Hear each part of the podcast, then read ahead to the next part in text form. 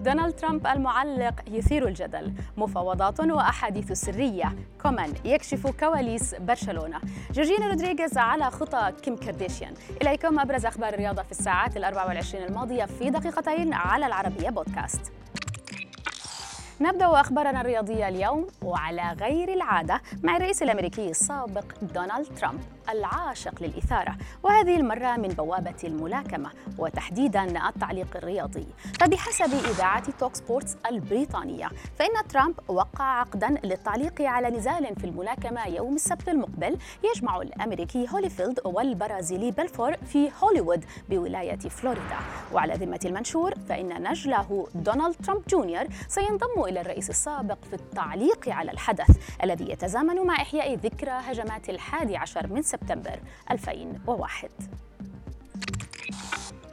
تفاعلت مواقع التواصل الاجتماعي مع المقابلة الصحفية لكومان مدرب برشلونة الإسباني كشف فيها عن كواليس خاصة بتجربته مع الفريق الكتالوني المدرب الهولندي نفى في تصريحاته لموندو ديبورتيفو الإسبانية وجود أي خلافات بينه وبين رئيس برشلونة بل على العكس تماما أبدى إعجابه التام بشخصية لابورتا.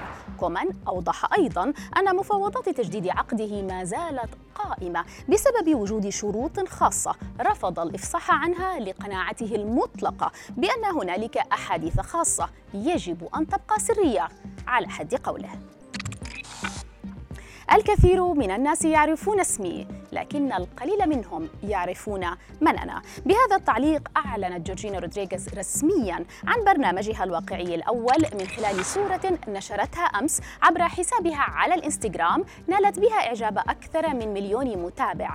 البرنامج الواقعي سيحمل عنوان أنا جورجينا أم جورجينيا وسيتحدث عن المرأة الإسبانية الطموحة التي حولت حياتها من الشقاء إلى الثراء بعد عثورها على الحب مع اللاعب الدولي كريستيانو رونالدو وسيكون برنامج جورجينيا منافسا للبرنامج الواقعي الخاص بكيم كارديشيان Keeping Up with the Kardashians.